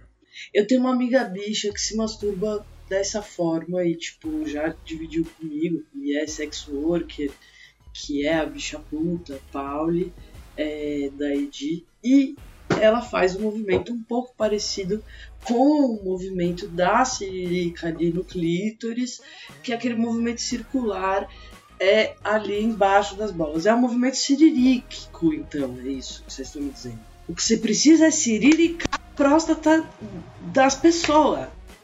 Exatamente. é, Exato, um- bem é isso. uma das formas, sim. Cê- cê- tem, tanto que tem a famosa curirica, né? Você pode fazer Claro. a curirica no cu e você pode fazer essa massagem aí no períneo e a massagem interna. O negócio de achar a próstata é, é um mistério, é um pouco mistério, eu acho. Qual que é o pulo do Realmente. gato? Gente, pelo amor de Deus. Olha pro cara enquanto você está é, entrando né, ali perto do reto. E você vai. Quando ele fizer. aquela- Hum, você sabe que você, chegou. Não tem. É, é inegável. Não tem, o homem não consegue disfarçar. A próstata reage. Agora deixa eu tirar uma dúvida, gente. Aí você tá lá, fazendo aquele beijo grego maravilhoso, e o cara nem um gemidinho dá. Nada, do tipo. O cara, É. tipo, totalmente tá, beleza, e aí? Aí você começa a procurar, e começa a procurar, e começa a procurar, e nada. Eu já, já vi literatura que diz que a próstata, não sei o que, parece uma bolinha de gude, que você, quando passa o dedo, você sente, não sei o que. E se você já achou esse ponto e a pessoa tá, tipo, olhando pra você com aquela cara de. Ok, e aí? Mas, gente, eu acho que aí a gente tem um lugar, assim, jogando, né? Pela teoria e pelo que eu sei. Aí a gente tem um lugar que é tem gente que não sente prazer no clítoris, porque o prazer não é uma questão de fisiologia. Você às vezes achou fisiologicamente a próstata, você achou aquela região ali do corpo, só que aquela pessoa não sente prazer ali. Às vezes Que é muito é comum, inclusive. Ou ela tá resistente por algum outro motivo também, Sim. ou ela não tá se permitindo tanto, ou só ela é uma pessoa que não vai sentir tanto. Ou sei lá, nesse dia ela tava mais de boa, mas aí num dia muito louco, que ela tá muito morrendo de tesão, qualquer toque diferenciado ali pode é, despertar uma coisa mais intensa, um tesão mais intenso, mas ali naquele dia tava tipo, ah, tá, ok, nada demais. Uma das, das coisas que eu acho que, que a gente também pode ajudar para as pessoas que querem dar o cu e ainda não sentem todo esse prazer e tal, é combiná-lo com uma outra estimulação. É, eu, por exemplo, quando comecei a dar o cu, eu sempre só dava. Eu sou uma pessoa super multi-orgástica, eu gosto várias vezes. É, não sei se eu já gozei 100 vezes, mas porque chega uma hora que eu paro de contar. eu, eu, eu não lembro se eu tava filmando um vídeo ou se eu tava transando com meu parceiro, eu não lembro qual era a situação. Que a pessoa perguntou, mas quantas vezes você gozou? Eu falei, mais de 10, sei lá. Não faço a menor ideia. Mas é ter uns, um orgasmo, cinco orgasmos, antes de partir pro meu cu. Normalmente quando eu tava, antes de começar a ser cozeira, de fato, quando eu tava morrendo de tesão, era o momento que ia ser massa de vir estimular o meu cu. Pra mim também, pra mim também. Eu, eu, eu precisei agora, que depois de um tempo que eu comecei a experimentar de volta, é, eu preciso de um, de um outro estímulo antes. Eu tenho, eu sinto muito, muito prazer no mamilo. Então, sempre que eu vou experimentar alguma coisa nova com o cu, eu coloco os meus grampos e tenho o estímulo Ai, do delícia. mamilo para daí ir pro, pro cu. Posso assistir um dia? Dois membros. Só os voyeurs online. Oi, voyeur. Vocês estão falando, né, gente, em, em relação a, a onde fica, né? Ah, pô, mas aonde fica ah, Uhum. o- a, a porcaria da próstata? Ah, não sei, não sei, não sei. Então, é, quando a gente tenta comparar, né, porque a gente não tem outra forma a não ser comparar, de tentar chegar a algo próximo, na região ali perto da vagina, no ponto G, quando a gente sobe o dedinho ali pra cima, pra cima, é um pouquinho rugoso, é um pouquinho mais espesso, é mais consistente ali do que a- a- as demais partes da vagina, que são um pouco mais, mais molinhas. É parecido quando a gente tá ah, entrando, por exemplo, dentro ali do, do cu, a gente chega naquela região, ela é um pouco mais rígida do que em volta. Se você passar o dedo e fizer uma volta com o dedo, você vai notar que o entorno ali do, do reto logo depois que a gente entra ali no, no ânus, passando um pouco do períneo, é, ela é uma região um pouco mais molinha, mais maleável. Por isso até que a gente consegue colocar a mão é, lá dentro, né? Quando a gente estimula bastante, enfim. Mas quando a gente encosta na região da próstata, pelo menos para mim, é, eu sinto que porque eu já fiz o, o alto toque em mim é, para saber como é ali a, a, a região, ela parece um pouco mais consistente, parecido um pouco com a questão ali do ponto G feminino. Então, em, em suma de comparação, eu acho que é algo próximo. Não digo que é igual, porque enfim, não tem como ser igual. Cada, cada pessoa tem um- um corpo diferente, mas é parecido. Eu tenho uma questão para colocar aqui. É, se discute hoje, a gente está né, no momento em que de fato se massifica um pouco mais a informação de que o que a gente chamava de ponto G, na verdade, é uma extensão do clítoris e que é todo um corpo interno com bulbos, né, com quatro perninhas. Ele é uma graça, gente. Procure imagens dele na internet. É quase ver foto de um bicho fofinho.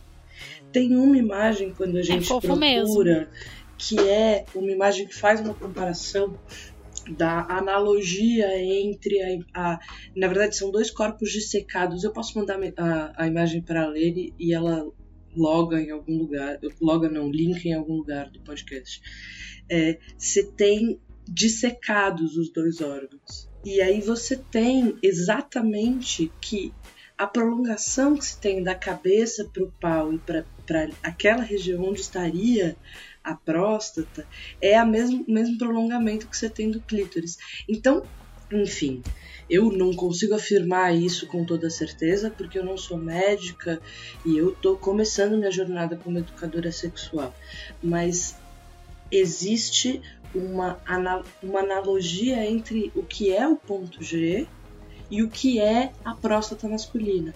Que hoje também tem. A próstata masculina não, a próstata ponto porque tem próstata feminina. E que hoje tem. Hoje tem. Algumas pessoas chamam de ponto P, que era o nome lá do programa da Penélope Nova, que a gente que tem uns 30 anos aí lembra, que a gente ouvia falar de sexualidade na MTV, e hoje em dia a próstata às vezes é chamada de ponto P. E de fato ela tem uma analogia é, com. Eu não consigo afirmar com toda certeza porque é isso, eu não sou médica, mas com o ponto G, que a gente, que a gente descobriu que na verdade é só o clítoris. Também não consigo afirmar, claro, mas eu já ouvi essa hipótese que tem a ver que uma coisa vira outra, entendeu? Tipo, durante a gestação, durante o desenvolvimento do ser humano, é, tem uma, uma relação entre o clitóris e, o, e a próstata. E faz total sentido, né? Faz, Faz super sentido. sentido. Faz super sentido. Não sabemos se se é verdade, se isso algum dia vai se confirmar por pesquisas e tal. Estamos aqui no achismo, mas faria muito sentido, porque... E estamos aqui tentando contribuir também, né, pra, pra tipo, jogar a ideia no mundo e ver se algum pesquisador confirma para nós. Sim. Manda a tese pro nosso, pro, pra caixa de e-mail do, do podcast, por favor. E é engraçado porque, assim, mais ou menos o lugar onde ela fica, mais ou menos a altura que ela fica, é, é parecido mesmo com o jeito que você procura dentro da pessoa, né? Mas Sim. aí, é, no caso da próstata, a galera fala que tem mais ou menos o tamanho de uma amêndoa, de uma noz, tem um formato meio arredondado e tal. É, e que quando a pessoa tá com muito tesão ou tá, né, excitada Fique e tal, inchado. ela costuma inchar, costuma ficar mais fácil de achar. A dica, a única dica que já funcionou para mim, assim, de eu realmente achar, é observar a resposta do parceiro. Porque quando você acha, ele vai responder.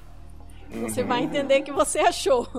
Agora, assim, sentir mesmo, eu recebi dicas tipo, usa dois dedos em vez de um só, porque fica mais fácil de apalpar, fica mais fácil de ver a textura diferente, o formato diferente. Eu recebi a, a, a dica dos dois dedos porque um dedo diz que dá uma sensação estranha e dois dá uma sensação gostosa. E eu não sei dizer se isso é real ou não. É verdade. Que para mim ambos são gostosos, tá ligado? Eu nunca senti essa sensação. Não, não sei diferenciar entre um ou dois dedos. Acho que, acho que para mim dá na mesma. Eu diria que sim, eu diria que, que dá para perceber essa diferença de um dedo e de dois. Já fiz isso em mim mesmo e, e é diferente mesmo na buceta, para mim não dá diferença de um para dois. Eu sempre acho que tem mais do que realmente tem. Mas no cu dá, dá uma diferença. Eu sempre caralho. quero mais na buceta. Eu no cu quero mais. Eu comprei um dildo de 9 centímetros de diâmetro. Tô esperando ele chegar. Caralho. Olhando, to, no, to, olhando todos os dias em que lugar ele está do mundo. Ele já está no Brasil, gente. Ele já divide o mesmo país que eu. Cara, 9 centímetros da minha mão. Minha, minha mão fechadinha, assim. Fechadinha. Perto, eu adoro fechada, mão fechada. Aquela. O, o, a mão de setinha, né? É, 9 centímetros dá um punho, gente. Dá um punho. Sim, né? O meu punho, praticamente 9 centímetros. É isso que eu gosto na minha balchota, gente. Vamos ver se meu cu chega até aí. Que loucura. Eu tenho uma dica importante. Que é, existe um programa que é também um podcast, é um programa, um site que se chama XR University, XR Universidade Inglês.com. Tem uhum. vários vídeos de várias práticas do BDSM, primeiro é uma conversa e depois vai pra prática. E aí é bem gostosinho, masturbatório. Vão lá ver. Eu me formei muito no BDSM, que são, são tops muito responsáveis, assim. Eu aprendi muito com esse, com esse conteúdo. E lá a Aidan Star é uma das, das hosts. A Aidan Star é uma puta atriz pornô que adora comer cu. Ela faz muita cena de BDSM, muita cena com, com o Second Floor, enfim. Sim, eu já vi vídeo dela ensinando a comer cu. Maravilhosa. E ela tem uma fala maravilhosa. Ela não é uma grande fala assim de efeito, mas que é deixa a pessoa enfiar o plug dela no cu dela e deixa a pessoa tirar o plug dela de dentro do cu dela. A não ser que ela explicitamente diga para você: por favor, mete esse plug no meu cu, por favor, tira esse plug do meu cu. Não faça isso. A pessoa conhece o próprio cu, o, o, limite dele, qual a velocidade, se tem que tirar girando, se enfia empurrando para cima ou empurrando para baixo, o jeitinho do plug, se tá entrando doendo, se não tá entrando doendo. A não ser que seja eu, Kali, né, Matheus também que é cozeiro. Pode enfiar, aí a gente deixa os parceiros enfiarem, a gente dá consentimento explícito para isso acontecer. Se a pessoa não te deu o consentimento explícito para você enfiar ou tirar algo de dentro do cu dela, não seja babaca. Bom, a gente já falou sobre o fato de que héteros podem sim dar o cu e que todo mundo, especialmente quem tem próstata, tem pelo menos que se permitir esse prazer, né? Porém, na comunidade BDSM, em especial entre o pessoal mais tradicional ou, entre aspas, os litúrgicos, existe assim um certo preconceito com a ideia de tops, ainda mais tops homens, serem penetrados. Muita gente fala, abre aspas, que top não pode dar o cu como se penetrar sempre fosse uma ação dominante e ser penetrado sempre fosse uma ação submissa. Quem ouve esse podcast sabe muito bem o que a gente acha de quem caga esse tipo de regra, mas vamos conversar um pouco mais sobre essa ideia? O que vocês acham disso? É real, é verdade. A Lene falou, top não pode dar o cu. No grande livro da liturgia que ninguém nunca escreveu, diz que o top não pode dar o cu. No grande livro da liturgia que eu vou escrever, top ele pode muito bem fazer que ele bem entender. O top faz a porra do caralho que ele quiser, porque é ele quem manda na porra da cena. Cacete. Exatamente. Bem fálico. Exatamente isso, cara. Se de repente me deu vontade de dar o cu, bota um tá ali, tem uma piroca, tem uma cinta, tem qualquer coisa. E eu botei a porra da cinta nele. E eu mandei ele me comer. Gente, é a minha ordem, cara. A porra da cuceta eu sou é top minha. nessa merda. A porra do cu é meu, eu dou pra quem eu quiser. Exatamente. Exatamente. É uma fiscalização de cu alheio, né, gente? Pelo amor de Deus. Mas esse é o clássico do, do mundo que a gente vive, né? Todo mundo querendo fiscalizar o culto um do outro. Vamos combinar primeiro que devia ser a primeira frase do podcast. A minha frase de segurança não vai ser uma palavra, é não vamos fiscalizar Boa. cu alheio. Aí. Yeah! Eu acho que isso devia ser a regra pra você poder ser um adulto entrando no BDSM. Perfeito. Eu, fulano de tal, prometo jamais fiscalizar a vida sexual alheia. Mas assim, a gente sabe que não é isso que acontece. Exatamente. Ai, a galera adora cagar uma regra na relação alheia. A gente faz um podcast pra ensinar as pessoas que estão pouco se fudendo pra cagação de regra e que é assim que se faz o BDSM, do jeito que a pessoa que tá fazendo quer fazer. Entendeu? Se eu quero Exatamente, exatamente. Vou, vou expor aqui pro mundo. Eu vivo uma relação de dominação e submissão. O meu dono adora me ver transando com outras pessoas, flertando com outras pessoas. Ele é meu dono. Isso não diminui a posição dele de dominador. O fato dele gostar que eu sou uma puta e me dar uma camiseta escrito Come Slut, tá ligado? Pra sair na rua comigo de mão dada, dizendo pra todo mundo que eu sou depósito de porra. E isso não fere a posição de dominador dele, até porque a posição de dominador dele não tá ligada à masculinidade frágil dele. Porque é isso, vem daí. Muito dominador, com a masculinidade muito frágil, muito tóxica, querendo dizer quem que tem que dar o cu pra quem, quem que tem que comer o cu de quem, e assim, difícil. E geralmente é aquela história, né? Da galera que quer, quer achar um absurdo homem cis hétero dar o cu. Gente, homens cis héteros que estão nos ouvindo, vocês. Pelo amor de Deus! Você não vai ser isso. viado porque tem um pau que uma mulher está enfiando no seu cu. Ser viado, ser gay, ser homossexual é se relacionar com uma pessoa do sexo masculino. Tenha ela um pau ou uma buceta. Então, se você também transar com uma mulher trans, você ainda é hétero, meu amor. Meu Deus. Exatamente. Revelado. Revelado o segredo. Revelações. Revelações. Se permitam, sabe? Você ficou curioso, você ficou com vontade? Se permita. Às vezes você vai descobrir que você não gosta, mas você só vai descobrir se você O gosta se você não gosta se você é experimentar, gostar. não é mesmo? É o medo de gostar, né? É o medo de gostar, exatamente o que você falou, amigo. É o único risco.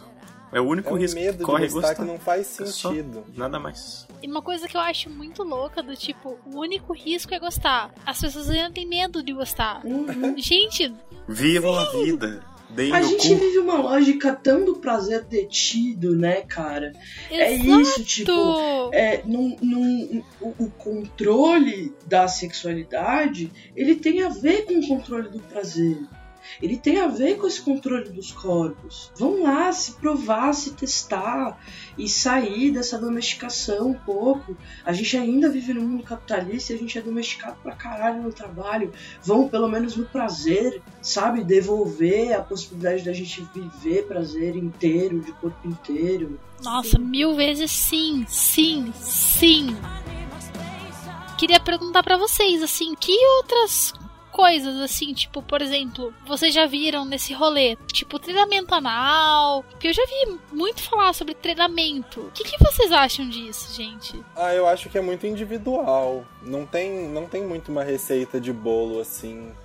Você tem, tem que ser a partir do, do, do teu autoconhecimento, de saber como você lida com seu corpo.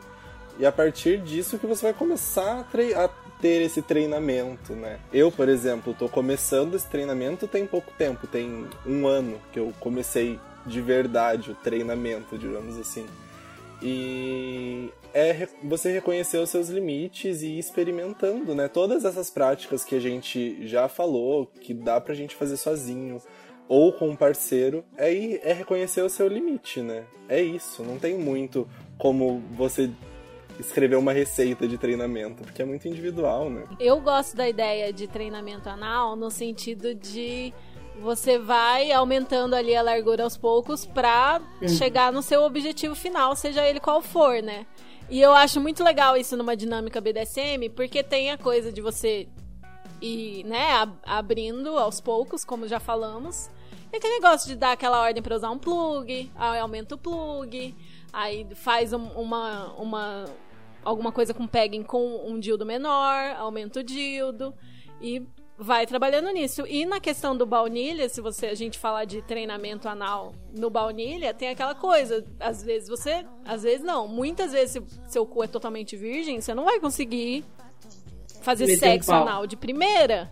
Você vai precisar ir gradativamente chegando lá, dependendo do tamanho do pau e tudo mais, né? Carinho, língua, dedo, muito lubrificante, muito carinho, aos pouquinhos, vai abrindo, vai abrindo, O carinho é o principal. Sem carinho não dá. né? Como a nossa amiga do vídeo já falou. Eu é, falo da minha experiência que foi essa, assim, tipo, eu não tava interessada em treinar, até que um dia eu fiz um fisting, Ui. meio sem querer, assim, sem esperar que isso pudesse acontecer. De repente rolou um fisting e aquilo me deu vontade de é, aumentar a capacidade do meu cu. E aí, sei lá, rolou a situação de tipo, de uma semana pra outra, um dildo que só tinha entrado, passando pelo estágio do dildo anterior. Acho que o dildo anterior tem 5, o segundo tem 6 de diâmetro. Eu não tinha conseguido ir pro 6 direto. Recentemente eu já consegui. Então tem muito do esse reconhecimento do limite. Eu acho que é importante pra gente praticar BDSM pronto, pra gente praticar sexo também, idealmente. Mas nesse treinamento é isso. Se eu quero, por minha vontade, ou porque eu adoro servir, né? Eu quero servir a esse top e meu top, minha top quer que meu cu se abra mais, é, a gente tem um objetivo em comum e, e vai até ele. Acho digno. Acho bem digno, inclusive. Eu, por exemplo, não tenho nenhuma pira em que o meu cu se abra mais do que X ou Y, que ele se abre naturalmente. Mas eu já experimentei fisting vaginal e achei divertido. Não digo nunca mais do tipo, ai, nunca. Eu já passei dessa fase de cuspir pra cima, tá ligado? Eu aprendi a minha lição. Aham, total. Eu tô na fase do vamos observar e ver o que, que meu corpo se adapta e o que, que meu corpo pede. E vamos deixar que o Digno. corpo peça. Muito digno. Sim. Vocês querem falar de mais alguma prática, gente? A gente falou de treinamento anal. Aí a ideia é falar assim, baunilha, BDSM, ou alguma historinha, ou alguma informação a mais sobre ela, né? A gente falou de falar do gancho, né? Gancho? Alguém falou em gancho? Verdade, gancho. Falando aí especificamente das práticas anais que estão mais voltados mesmo ao BDSM, acho que todas que, que, que cabem nas duas categorias a gente falou, né? Mas algumas que são mais específicas, assim, que, que é muita gente desse universo que conhece, tem, por exemplo, o, o gancho anal, ou anal hook, né? Que é um negócio muito legal, né, gente? A Luísa falou que já fez. Nossa, gente, Eu já fiz. desde que eu comprei um, eu tô louca pra pôr em alguém. Amiga, eu Eita. vou pra Curitiba amanhã, pode ser. Porra, amiga, me suspende com um gancho no meu cu, por favor. Ai, quero, quero, quero muito. Meu Isso a Deus, gente quero. conversa depois. Eu já usei um gancho, eu tava em performance, era uma festa de aniversário de uma pessoa que fazia parte de um grupo de performance chamado Porno Show. E a gente tava performando e curtindo a festa. Eu tava com a minha play partner e a gente tem uma dinâmica, as duas são switchers, então a gente vai trocando de poder e vai e volta. E ela me amarrou e enfiou o gancho. Eu nunca tinha usado, foi nessa situação de uma festa, né? E ela enfiou o gancho no meu cu. Eu sei que, tipo, eu me, me deu uma pá virada. Eu levantei, comecei a imitar um pássaro. E, tipo, saí andando que nem um pássaro pelo espaço, com um gancho no meu cu, segurando com o meu dente. De repente vem a minha play partner enrolar a corda e travar de fato a corda na minha cintura, porque ela achou que eu podia tropeçar no gancho, o gancho no meu.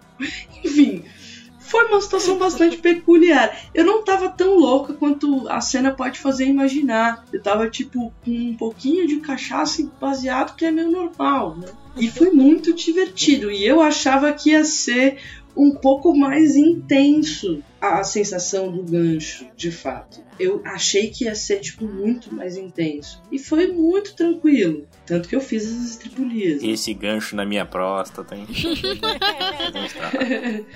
Que o gancho é tipo um negócio de metal, né? Com uma bolinha na, na ponta que geralmente as pessoas usam pra fazer coisa junto com corda, né? Porque aí prende aquilo de alguma outra forma na pessoa. Um negócio bem. É, ele é como um gancho normal, uma, uma isca, por exemplo. Enfia uma, uma, Uma bolinha com um gancho dentro do cu. E daí você fica com aquela outra parte presa pra fora, tá ligado? Tipo, você pode prender onde você quiser, é muito louco. E a viagem de ser uma isca também é muito legal. Tipo, eu já vi vídeo em que parte da tensão da suspensão da pessoa tava nesse nesse bagulho no cu. Entendeu, pessoal? Já vi também. Nossa, gente, eu quero muito experimentar. Acho que não vai ser a primeira coisa que a gente vai fazer com cordas e ele, mas eu quero chegar a fazer isso um dia na minha vida. Oi, Ele já tá chamou? com uma fila já. Oi, vamos no PV. Aquelas. Adoro. Aqui, ó, caderninho daqui, ó, abrindo aqui, ó. Isso, abrindo amiga. aqui, ó. Oh, meu Deus. Inclusive, topa um co-topping aí com. Já tá dito aí. Sei lá. Joguei. É aquela coisa, né, dona Lene, venha, venha, venha, venha, venha, vamos. Vamos, vamos, vamos. Temos, temos três switchers aqui pra dar que- conta. Analista de cu sênior, Aline, por favor, compare isso. Yes, yes, eu mesma. Aceito o título. Cara, é muito louco, né? Essa noite eu sonhei, eu juro pra vocês, cara, eu sonhei com a minha cena que eu planejei na minha cabeça pro Matheus.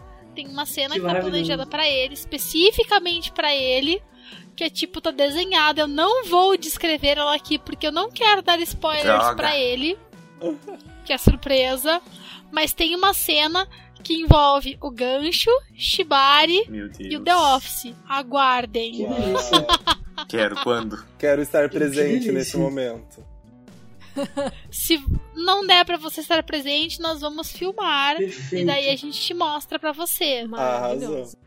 Olha, gente, é o seguinte, a gente tinha muito mais coisa pra falar aqui, porque é um universo gigantesco. A gente sabia que só ia dar pra dar um panorama geral sobre todas as, as variadas práticas anais, mas a verdade é que a gente tá muito na superfície ainda. Então a gente tem que chamar essa galera de novo pra falar mais aprofundado sobre mais coisas. Porque, por exemplo, a gente nem falou da questão de ordenha de próstata. Você já ouviu falar disso? Ordenha, milking. A gente não Amo. falou da prática que tem nome que envolve exclusivamente enfiar um gengibre no cu ou na buceta alheia, que chama. Sim. A gente também não aproveitou todos os conhecimentos aprofundados do Matheus sobre fisting. Então é o seguinte, fica aí Verdade. o convite pra gente voltar a esse assunto e aprofundar Perfeito. mais um pouco em outro episódio, porque até esse momento essa gravação desse episódio vai ficar enorme. Boa sorte pra quem editar. E acho que é isso, gente. Nós voltamos pra falar um pouco mais de cu, porque com certeza não foi suficiente o tempo que vai ter esse episódio aqui. Pra finalizar, a gente só deseja a vocês que se permitam, né? Que gozem Por muito, favor. que aproveitem, Não se reprima, não se reprima. Uou, uou, uou. É isso que é música dos anos Falou 80, tudo. grande hit. Exatamente. Não se reprima, uou, uou, uou. Pra finalizar, gente, se todo mundo pensou numa indicação, Então, a minha indicação é o episódio de Cu e todos os episódios do XR University. Maravilhoso, com Aidan Star, uma grande comedora de cus. Eu esqueci o nome do outro top que tá com ela. Aprendi muito de BDSM com, esse- com esses dois caras. Esse foi o episódio de hoje. Se você tiver algum comentário pra fazer, seja feedback positivo, puxão de orelha, perguntas, histórias, manda uma mensagem pra gente. O Instagram do podcast é chicotadaspodcast e você também pode enviar um e-mail pra chicotadaspodcast.gmail.com ou mandar uma mensagem anônima pro nosso Curious Cat, que também é Chicotadas Podcast. Manda que a gente vai adorar e podemos ler sua mensagem, sem revelar o seu nome sem a sua permissão, é claro, em um dos próximos episódios. E pra entrar em contato pessoalmente com cada um que participou aqui nesse episódio, é só nos seguir nos arrobas. O meu é ra arroba rainha pontuada, o da Kali é Arroba Hickerkali. do Pedro, É arroba Henrico Garcia underline SW. rola. Do Instagram, que é o meu pessoal de educação sexual também, que é Luísa com Z R-R-R-O-L-L-A. Luísa Rola com dois L's. Matheus, Meu arroba é o Daddy Underline Match. Daddy com dois Ds e Y.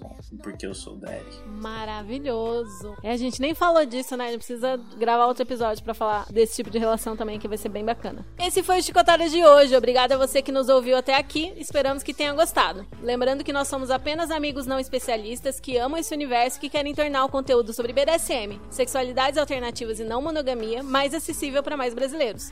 Não temos nenhuma intenção de sermos donos da verdade, queremos criar um ambiente saudável para a troca de experiências e o debate com vocês que nos escutam. Nossos episódios serão lançados a cada duas semanas e esperamos te ver de volta por aqui no próximo. Com o fim da nossa sessão, chegou a hora do Aftercare. Qual vai ser o Aftercare de vocês hoje? Cara, o meu vai ser, infelizmente, faculdade, né? Tem a matéria de hoje mais TCC. Tá tenso. O meu aftercare vai ser a minha gatinha, vulgo cachorrinha que estava esperando lá triste. Vou lá cuidar dela, da minha nenenzinha.